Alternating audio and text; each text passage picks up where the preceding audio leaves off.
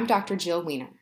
I'm a white woman, a doctor, a meditation teacher, a tapping practitioner, a writer, and I'm an aspiring anti-racist, an identity which I must constantly strive towards, work on, and reevaluate.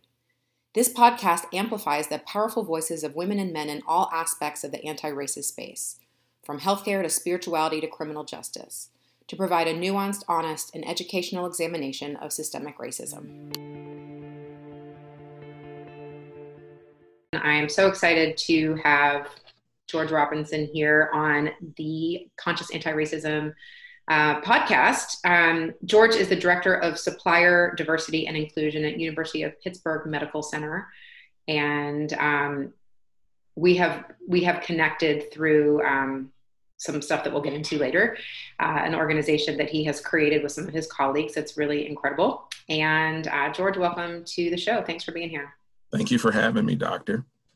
Um, oh gosh, that's so formal. Please call me Jill. Um, Thanks, Jill. So, so I want to start by asking you, what does anti-racism mean to you? So anti-racism means to me a higher level of appreciation of all races, not necessarily uh, just a primary focus on one race or another race, but an elevated understanding of, of all races and a better appreciation of the value that uh, each community can bring across uh, the, the various uh, uh, races that we have. You know, far uh, too often when we think about anti-racism, it's, it's a primary focus on, uh, say, the African-American community or Hispanic community. And I think from the onset, the, the primary focus was to Uh, enhance an individual's appreciation for all races and, and enhance the value of what each individual can bring uh, to a conversation or, or, or to an issue, and not just allow one race to per se dominate uh, a, a particular uh, uh, operation or, or conversation, but to be able to bring value and inclusion of uh, different opinions and, and different perspectives Uh, based upon an individual's race. Okay. I like that. I like that. Now I'm wondering that, and this is, um, I don't want people to misunderstand that as you saying all lives matter versus Black Lives Matter. So that, can you that, talk a little true. bit about that? Correct. And, and the, the issue uh, that I would say, or, or the comment that I would make is especially surrounding the, uh, centuries uh, of treatment of African Americans, not only within this country, but individuals of darker skin tone globally, mm-hmm. uh, with respect to uh, education, housing, access to finance, access to just uh, communal advancement. Uh, right now, the primary focus and discussion within this country surrounds African Americans and their existence uh, within uh, our country, within our communities, within our schools, and within our corporations. And so uh, right now, I would definitely say, so no, considering the, the focus on, on the conversation around Black Lives Matter right now, what, what that is a culmination of, at least from my uh, interpretation and digestion, is just a simple fact that uh, for the centuries that African American Africans have been on this soil, uh, disconnected from their, their country, their culture, their religion, their language, and now having adopted the American on the tail end of African, the community of conversation is focusing on the disparate treatment uh, uh, and environment that Uh, African Americans have been placed on, and that community's response to, uh, you know, several uh, incidences that, if not for technology and if not for communal uh, uh, conversations, this country wouldn't even be discussing right now. You know, thank God individuals had cell phones at the ready to record, you know, these horrific events. And that's not to say that, you know, events in the past have not, you know, made the news, but because of technology, that, that conversation uh, is expanding at such a hyper rate that now we are able to focus on uh, Black lives within this country uh, and, you know, having a better national conversation around what should be and where should be uh, the focus on African American life improvement and existence in this country. Um, that's so that's so well said, and I, I like your how your anti-racism is about like the focusing on what the, the positive value and contribution that everyone can bring in without being dominated by anyone else. But then there's also very much related the Black Lives Matter movement, which does insist upon or, or strive towards Black lives counting as much as everyone else, not to the detriment of other people's lives, but correct. And, and I think for so so many people, there there is a misunderstanding around uh, you know, the value system of one versus another. You know, when you look across, you know, the, the country's history with respect to uh, laws, regulations, practices, policies, there has been an overwhelming slant in those developments, in those institutions where African Americans have been on the short end of the stick of these policies that have been developed, the practices that have been accepted, uh, and things of that nature. And so now this conversation, even though there's other communities that have, have come into this country uh, and have navigated those, those policies to their advantage and to some their disadvantage, we still remain under that level of focus uh, and commitment uh, based upon those policies uh, development. And for the most part, those policies have been negatively slanted against us. And so with the focus around Black Lives Matter, not only in the in the social justice framework, but now, of course, the conversation's expanding into uh, you know, corporate involvement and engagement, C-suite uh, uh, attainment, Uh, and, and things of that nature, the conversation started to expand. So we, I just realized we haven't told anyone listening or watching, uh, other than your current job title, like your story. So can you can you talk a little bit about? I know there's a lot of Ohio in your background. Um, and there's a lot. There's a lot of Ohio in my background, but I, I go blue. I support blue. So uh, yes, what does that even mean? From Toledo, is that a, Ohio. Is that a sport thing? Oh, most definitely. It's, it's a University of Michigan thing. Okay. Uh, and so uh, for your listeners that uh, understand the, the border battle between uh, the University of Michigan and that school down south, uh, they'll know what I'm talking about. But uh, yes, originally from Toledo, Ohio, uh, did undergrad in chemical engineering, uh, did a little bit of law school, decided that it wasn't for me, ended up uh, completing a, an M B A in operations management, Six Sigma. Uh, elected to go down a path in uh, higher education, doctoral studies, uh, primarily focused on uh, engineering within my career, government management, uh, as well as diverse business uh, engagement and development. And so that's the space that I'm in right now as the Director of Supplier Diversity and Inclusion for U P M C. Uh, my primary objectives are to enhance the opportunity Uh, and conversation around diverse business utilization with one of the, the country's largest integrated delivery and finance systems, uh, U P M C and U P M C Health Plan. Uh, our organization has over forty hospitals, uh, seven hundred uh, senior living centers, as well as specified healthcare uh, delivery uh, uh, operations. Uh, we have facilities in three states and in four countries uh, globally. So uh, my primary focus is to help provide the best opportunity of connection between U P M C's uh, sourcing needs, as well as our diverse business community's ability to uh, service those needs. And because my brain understands medicine and my brain understands meditation-y type stuff, but my brain didn't understand all what you're saying. So like suppliers, is that going to be like oxygen tanks, or is that also going to be like, like silverware for the cafeteria and um, correct. So, so, so right. So suppliers in that space include anything that we buy. Okay. Uh, you know, everything from marketing materials to mm. construction goods and services, to therapeutics, to you know everything that that our institution purchases. Okay. Uh, U P M C uh, currently exceeds the three billion dollars mark in, in procurements, uh, and our diverse business community helps support that uh, almost near the ten percent mark. And so, you know, it's my objective to increase uh, the volume of diverse businesses that we're buying goods and services from, uh, both from a hospital system as well as an insurance company.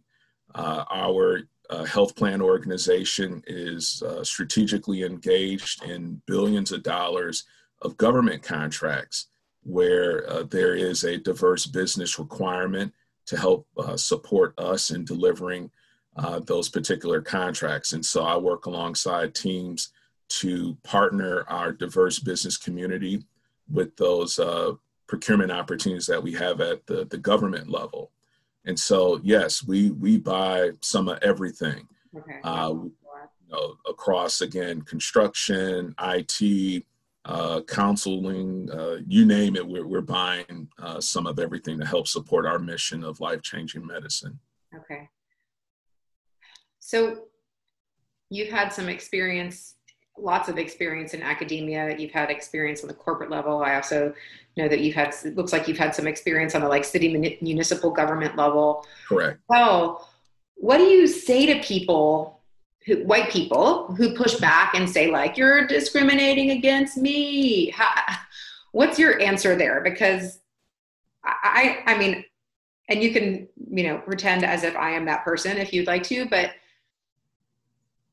So, I mean, the, the, the answer always revolves around statistics and data and numbers. Mm. Uh, you know, when you look across, even just at the, the academic level, uh, the, the statistics, you know, reflecting uh, positive outcomes out of urban communities or communities that have uh, high populations of disparate uh, uh, uh, members. So, minorities, things, uh, uh, you know, categories along that, that space. The statistics are always showing that uh, based upon financial focus uh, in, say, suburban communities, their schools are typically better. Their education providers, meaning their teachers and their administrators, uh, are often better. And so when I look at, you know, education attainment and things of that nature, yes, our urban school systems have issues that they are attempting to provide solutions to, but the fact of the matter remains, you know, a lot of our communities across our country are struggling to better educate African-American, Latino, Asian students uh, just because of the finance na- uh, game. Uh, and so when I look at a student's ability to achieve their dream in terms of employment, Uh, you know, they're somewhat at a deficit in the sense that they may have gone to a school that didn't have up-to-date technology, up-to-date uh, instruction, uh, meaning their teachers uh, may have been dealing with other issues outside of being able to communicate uh, information to that student to improve their lives and enhance the chances of them being able to attain uh, gainful employment and being positive contributors to society. That's not saying that everyone has that issue, but when we look across the stats, uh, m- the majority of those individuals are at a disadvantage just from an education standpoint. So education and being able to translate to their ability to attain, uh, you know, say their life dream. You know, I have a son who wants to be a professional football player, but his backup uh, uh, career choice is to be an orthodontist. And so, you know, my ability to help him attain that dream, you know, I've had to make specific decisions in order for him to uh, accomplish that. That is not typically the experience of our white counterparts because of the communities that they live in, the institutions that they typically have available to them uh, for their children, the relationships that they have developed across their communities, and just simply the ability to assimilate with the majority population within this country. So it's almost like saying, you know, because I'm white, I, I already have some uh, uh, advantage afforded me just because the majority of people around here in those spaces of improved attainment look like me. So And then, okay, so then people push back and say, but my life hasn't been easy. I'm not privileged. What do you say to that? So, so what I say to that is, you know, I'm, I'm not trying to label everyone, and, and I can't necessarily say that one person's life is, is more privileged than another. But what I can say is across the examples where that person uh, whom I know, whose life wasn't privileged, the likelihood and probability of their success is greatly enhanced than it is for someone that does look like me. And I would say that the decisions that certain individuals have made, the choices that they've made, uh, tend to weigh less on their, their ability to attain some level of accomplishment than, say, for me. So I have to make certain decisions. I have to develop certain relationships either early on. Uh, within that relationship, there's typically a give and take where I have to, uh, you know, give that individual uh, more often than not some uh, uh, level of accomplishment that they can then say, all right, so that then earns you, you know, this level of access, wherein, you know, typically for, for white individuals that I'm aware of, they didn't even have to do that. It was just, oh, okay, I know him, they know me, we're good to go. There wasn't this sort of barter that had to take place or qualification that had to, you know, be accomplished in order for that individual to, you know, attain the rights and privileges that that other individual could afford them. Yeah. And so across that communal conversation, uh, you know, a lot of people talk about, well, you know, uh, why isn't your community more solid where you could, you know, afford that to yourselves? Well, when you have systems that have been in place, uh, that is slavery, that were specifically designed to uh, reduce communication, reduce, you know, and eliminate literacy, uh, the ability to speak and communicate well, uh, the ability to plan, the ability to forecast, things of that nature. And when you've just been relegated to be uh, a tool uh, for an individual, you know, how do you think that uh, community, even, uh, you know, upon emancipation, upon uh, integration within schools, upon voting rights and other civil rights being afforded to them, we're only talking about one hundred twenty years ago, one hundred thirty years ago. How do you expect that community to make those levels of advancement when for, you know, centuries here in this country, you've always been in that dominating role? So we're still in that evolutionary space right now where we're catching up. And, you know, it's almost like the, the, the drawing that's, you know, shown on Facebook and other social media. You know, there's this race between, you know, an African-American and, and a Caucasian-American, and the Caucasian-American doesn't have those hurdles, doesn't have the snares, the trips, the, the, you know, all of the things that would impede you from being able to run a race fairly. And so, you know, we're still trying to run that race. And I think that, uh, you know, could lead us into the conversation around EARN and the, the development of that uh, particular uh, organization, of which I'm a co-founder. Uh, my other two co-founders include Martin Shepard and uh, Jessica uh, Woods Brooks. Uh, in looking at the community here in Pittsburgh and recognizing that Pittsburgh has recently made national news and attention surrounding our gender equity study that was released uh, almost two years ago, where that study uh, basically inferred and provided statistics to support uh, the fact that African Americans and their livability and their existence here in Pittsburgh is actually retarded, and that Uh, you know, African Americans, specifically African American women, uh, improve their their livability, their existence, their their health outcomes if they just move somewhere outside of Pittsburgh. You know, when we looked at COVID nineteen and its, you know, just deep impacts across the African American community in terms of health access, uh, in terms of information exchange versus other communities, and then when we also looked at Uh, you know, the unfortunate uh, demise of George Floyd and countless other individuals, the three of us elected to get together and raise the alarm uh, across our corporate community here in southwestern Pennsylvania because we just really did not see any sort of affirmative response across those three areas, uh, COVID nineteen, George Floyd death, uh, and our uh, Pittsburgh gender equity study. And we said, look, you know, if anyone should say something, it should be us. You know, the three of us are uh, mid-level and senior level executives uh, within our own right, but we just were not seeing this communal conversation at our corporate level to say, this is what we can do to help your community, the least of these, the, the community that's being impacted the most, the community that has been, you know, crying out for access, Uh, and has for years demonstrated its ability to be just as good, if not better, than so many other people that have been able to take uh, advantage and, and enjoy the fruits of, of, of corporate uh, uh, employment. And so those three things uh, culminated together with our spirit, uh, uh, developed EARN. And from EARN, uh, we have come out with a three-pronged approach uh, to addressing Uh, issues uh, within our community, uh, both here in Pittsburgh as well as nationally. Uh, and fortunately, that's where our relationship came in uh, with you, Jill, uh, in terms of, you know, anti-racism and anti-bias training.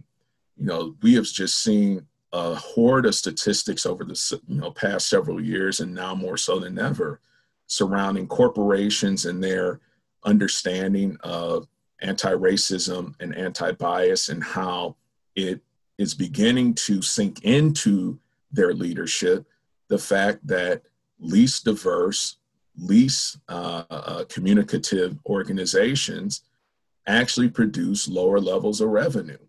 Uh, when you have an, an increased level of diversity, uh, not only within your leadership, but your workforce, you typically have better revenue uh, development. And also recognizing that Uh, you know, white communities across corporations, and we're seeing, you know, varying levels ge- uh, geographically.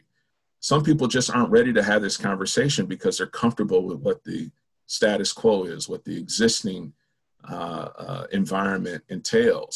Mm-hmm. And so, you know, looking at our ability to positively impact those corporations that realize there's a problem in having that attitude of that, you know, everything's okay, we'll just keep our head down, this stuff's gonna blow over.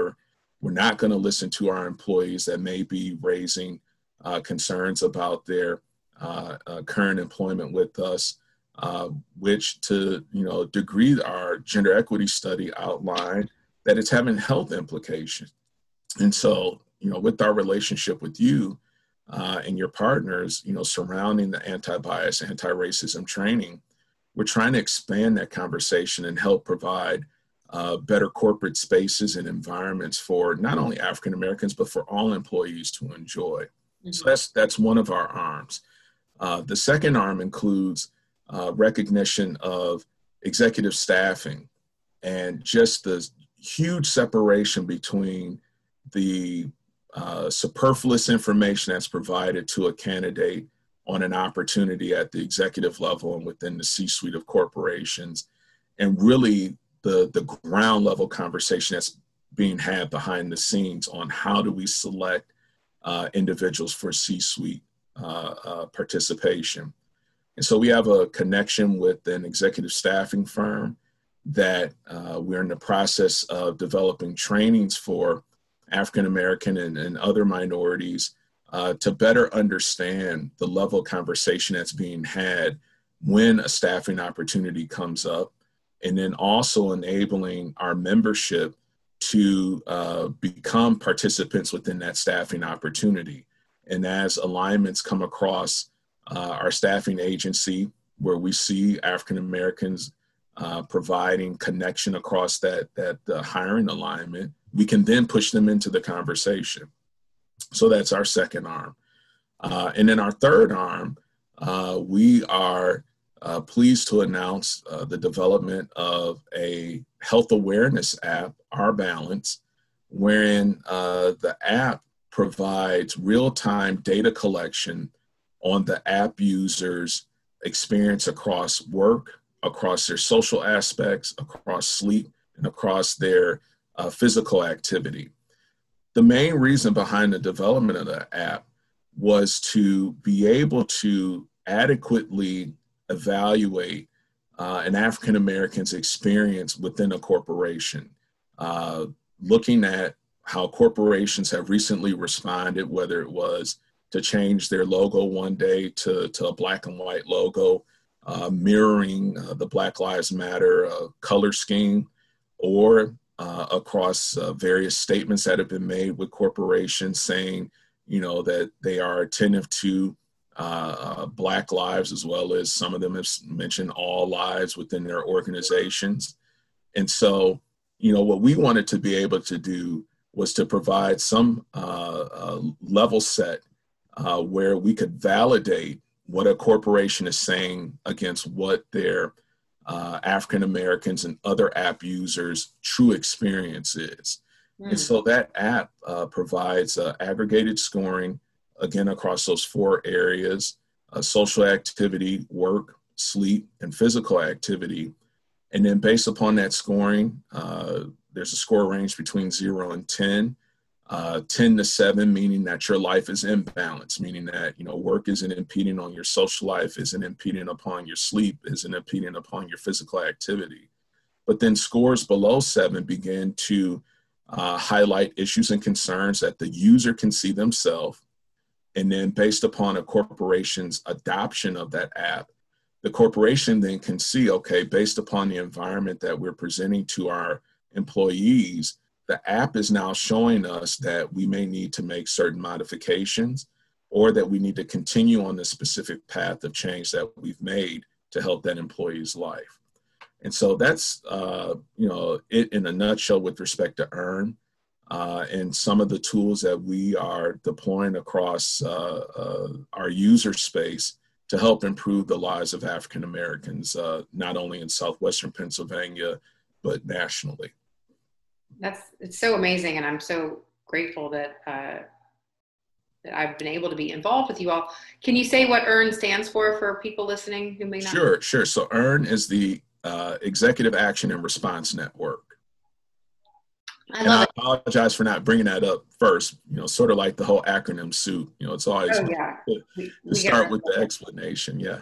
Um, I love it because I think so many, so many businesses that I, that specifically I know of that have been committing aggressions or microaggressions. Now, poof, all of a sudden they're anti-racist and they're putting out these statements on their websites and and these statements that they are concerned about Black lives.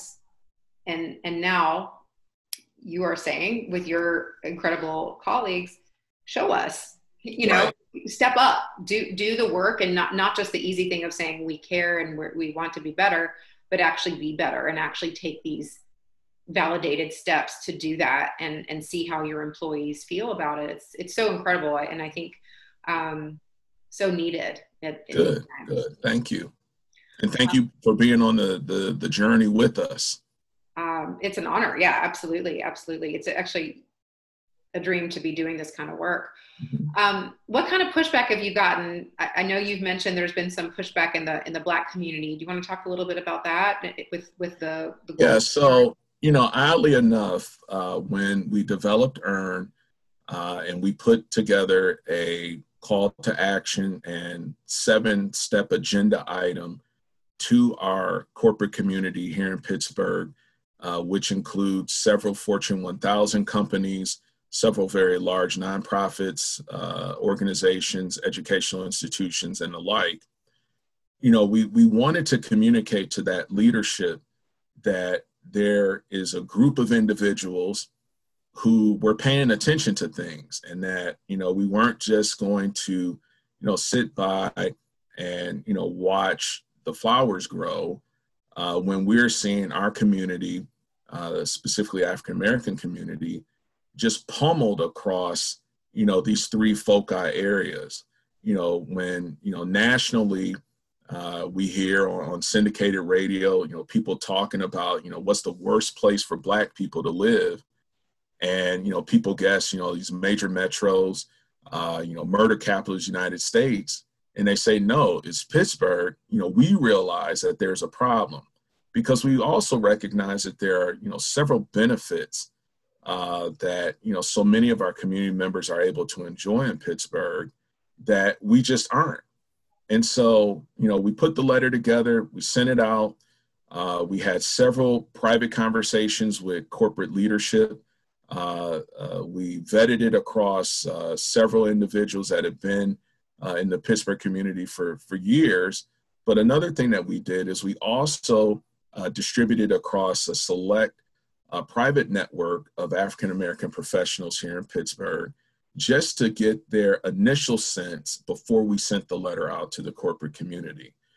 Um, and like I said earlier, you know, some of those responses, you know, we're just really shocked. Here we are trying to argue and position an organization that specifically speaks to uh, the African-American experience uh, with, with a primary focus on the executive experience. And some of the comments we got back, we were just, you know, flabbergasted, you know, you know, I can't be affiliated with that. You know, how would my corporation respond to me or, or, Uh, uh, you know, look at me if, if I had signed off on that, you know, don't have my name affiliated with that. You know, we, we were just really set back by that. Oddly enough, a lot of the positive comments that we received actually came from white executives that said, man, you know, thank you for raising this standard, bringing this issue to the forefront. You know, we don't know what we don't know. And to be honest with you, so many of our Black colleagues that, you know, we put on our, our uh, secret table, uh, you know, the, the Black phone, where we would call them to ask them, you know, what's the Black agenda or what's the Black opinion about this, you know, have just been pacifying us. You know, they never really came honestly, truthfully, uh, with their concerns, with some positive steps, and with the program in place that's going to allow that benefit to trickle down past their, you know, secret roundtable of, of Black individuals that they connected with and counseled with. And so it wasn't, um, you know, uh, again, we, we were surprised by, you know, the level of, of positive response that, that we did receive, but we were also surprised by some of the negative feedback, even within our own community. Um, you know, sort of like, you know, seeing where, uh, you know, the, the adage comparing the, the house slave versus the field slave and, mm. you know, hey, don't raise up against, you know, uh, uh, master or that institution because he's been treating us well. You know, they just didn't realize or, or you know, they had this imp opinion or impression that, you know, by being silent, remaining passive, uh, you know, with the subject matter, that they individually will miss the scathing. You know, one of the things that we looked at, the three of us, uh, we, we each have families, is, you know, what is the world we intend to leave for our children going to look like? Yeah. Recognizing, you know, uh, we have three and four generations of African-American existence, uh, present existence in, in, in this country. Uh, you know, great-grandparents that lived through Uh, you know, Voting Rights Act, World War Two. We have parents that have lived through the Civil Rights Act, affirmative action. We ourselves are, you know, uh, in a generation of, you know, some level of benefit uh, from that. And then our children that are more so in this technology age where, you know, for the most part, many of their classmates have not lived through the conversations that we have where race was such a primary focus. Uh, you know, I look at, you know, my son who has, you know, friends across all shades. And, you know, if I have a conversation with him regarding, you know, race and, and priority, you know, he would tell me, you know, uh, my white friend treats me equally. And, you know, I just think, you know, yeah, right now he may, but, you know, give it ten years and you get into, uh, you know, the systems that are in place around employment, around finance, around health, around, you know, all of these, you know, uh, legs of existence uh, that we have in this country. And the story may change. The story may stay the same. And so, you know, uh, when we look at, you know, why we created EARN, it was primarily to help develop a new community and a new conversation and a new priority around the African-American professional existence within Pittsburgh, and wherever E A R N was able to stretch nationally, uh, not only for our benefit as individuals, but looking at a communal benefit for what the next generation was going to face. Yeah. It's so, it's so powerful, because I mean, I can understand why some of your Black colleagues might not want to cause a fuss. I mean, I, you know, and, and I, I can imagine, like, from my perspective as a white person, being like, come on, step up, you know? And so I think it's important to talk about internalized racism and to talk about um, the fact that when you haven't been given all the privileges and you've gotten yourself to a position where you feel relatively safe and you're, you're able to start creating intergenerational wealth and you're able to start doing these things, like, why rock the boat? And we're, you know, finally making some progress, and, and maybe not being aware that it it's complicated. Well, you know? well, well, you know, the, the whole thing is, is an individual's understanding of what true progress is. Yeah. And I'll give you, I'll give you an example. Uh, I listened to a lot of N P R, and there was a quote on N P R that talked about the financial latitude of the world's richest man, Jeff Bezos. And of course that, that individual shifts, you know, depending on the day, uh, the Dow and, and how stocks exchange.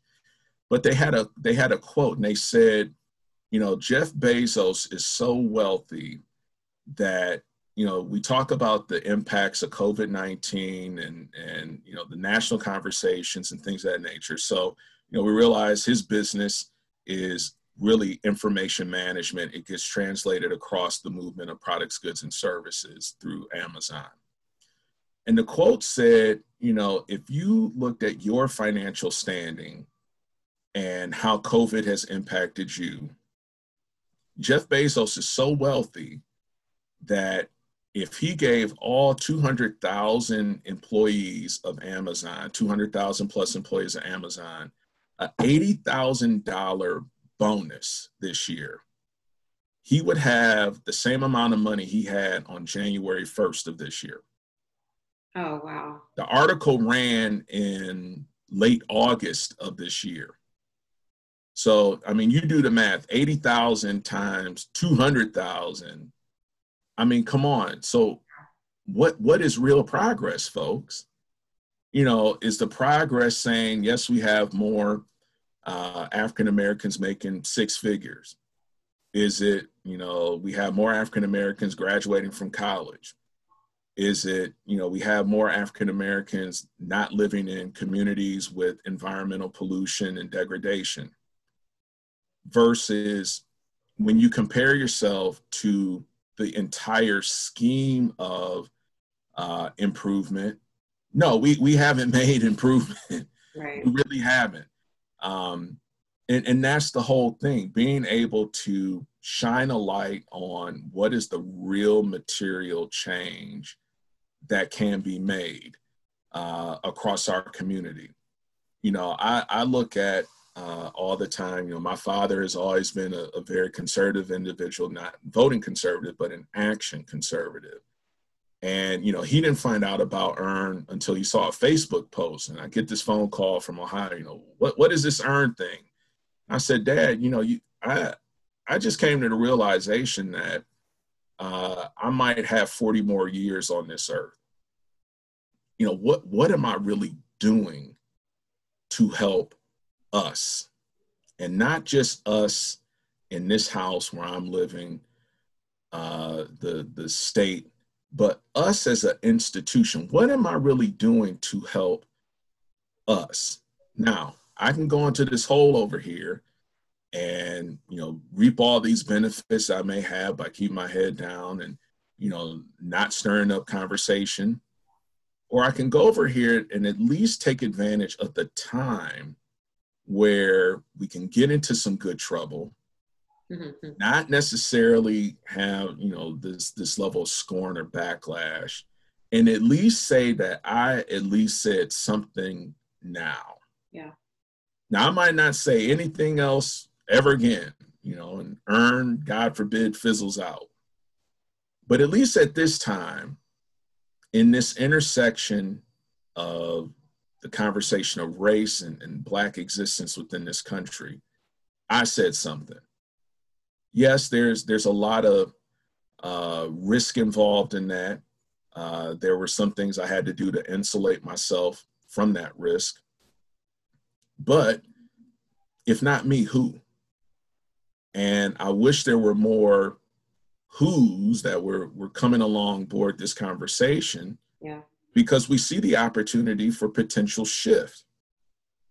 If we all could just get on the same sheet music, if we could all create more communal conversation, unified conversation, yeah, may, maybe we could do something. You know, uh, when we look across Uh, the various uh, uh, races and dialects here in the United States, you see a much tighter communal conversation first around what is this community going to do with respect to its existence, whether it's financial, health, uh, spirituality, et cetera. Then you do the African-American community. And again, it's by design. You know, when we look at, um, you know, just the challenges of, of, of post-slavery. Yeah, there, there are many different systems that we are still dealing with that impede us from having a unified conversation, even with the advancements of technology uh, and the like. And so, you know, with those varying opinions, it, it's going to take some time, but at least at this time, the three of us, Jessica, Martin, myself, and the growing numbers of others that, that are coming along uh, the ride with E A R N and supporting our organization are saying, at least for, for Southwestern Pennsylvania, Pittsburgh specific, yeah, we want to get behind this because we realize that if we do say something and something positively happens as a result of our voice, maybe we can start to see that communal, economic, social, uh, and, and health change uh, within our communities. Yeah. It's so inspiring. I'm like just getting a little emotional hearing you talk. It's so great. It's so, it's so, um, and, and it's, it's complicated because I think this right to comfort is one of the symptoms of, of the, perva- of one of the per- most pervasive symptoms of white supremacy culture, this need that like, as long as it doesn't affect my own personal comfort, it's cool. But it, once I have to give something up, financially, uh, social capital, anything, that's where that's where the buck stops. And I see that so much with white people. Um, I've seen it in myself, uh, mm-hmm. you know. And it, there's it, there's no there's nowhere that white supremacy culture doesn't and hasn't already reached, and it, it reaches into Black communities. It reaches into all sorts of communities, and so that right to comfort that has been pretty much handed to me. I mean, I've worked hard in my life, but it has all been, the opportunities have all been given to me. Um, and then I can see for other communities, minority communities who have been marginalized, when you finally get to that level of comfort, I can see like, that's letting go of that would be quite difficult. And so for you to be stepping out of that and knowing the, the risks um, that you might be taking and saying, you know what, in, in a in a calculated way, but I'm gonna, I have to do this. This is what I, I need to do for my life. Well, while still having compassion for people who aren't there, um, setting that example and being that leader, um, or being those leaders, I suppose, with, with the three of you, um, it's incredible. So well, thank you. Um, thank yeah, you. It's, it's really, um, there's so much more we could have gotten to. We're out of time. I feel like this could have been like a eight part interview, but I won't subject you to that. Don't worry. Um, how can people connect with you? How can people connect with E A R N? Um, Certainly. So uh, easy way to connect with me uh, is through LinkedIn. Uh, just search George Robinson the second, uh, Pittsburgh. You'll find me. Uh, you can also connect with us at E A R N at info at earn pittsburgh dot com. Info, I N F O, at earn pittsburgh dot com.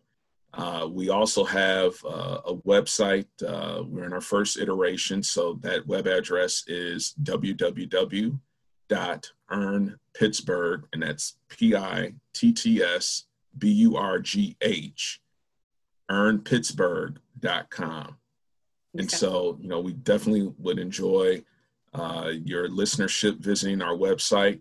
uh, signing up for updates. Uh, we're looking forward to uh, a new launch of our website where we'll be sharing more details with respect to our Our Balance app, which is on the website, as well as our uh, executive staffing arm and our anti-bias, anti-racism training arm.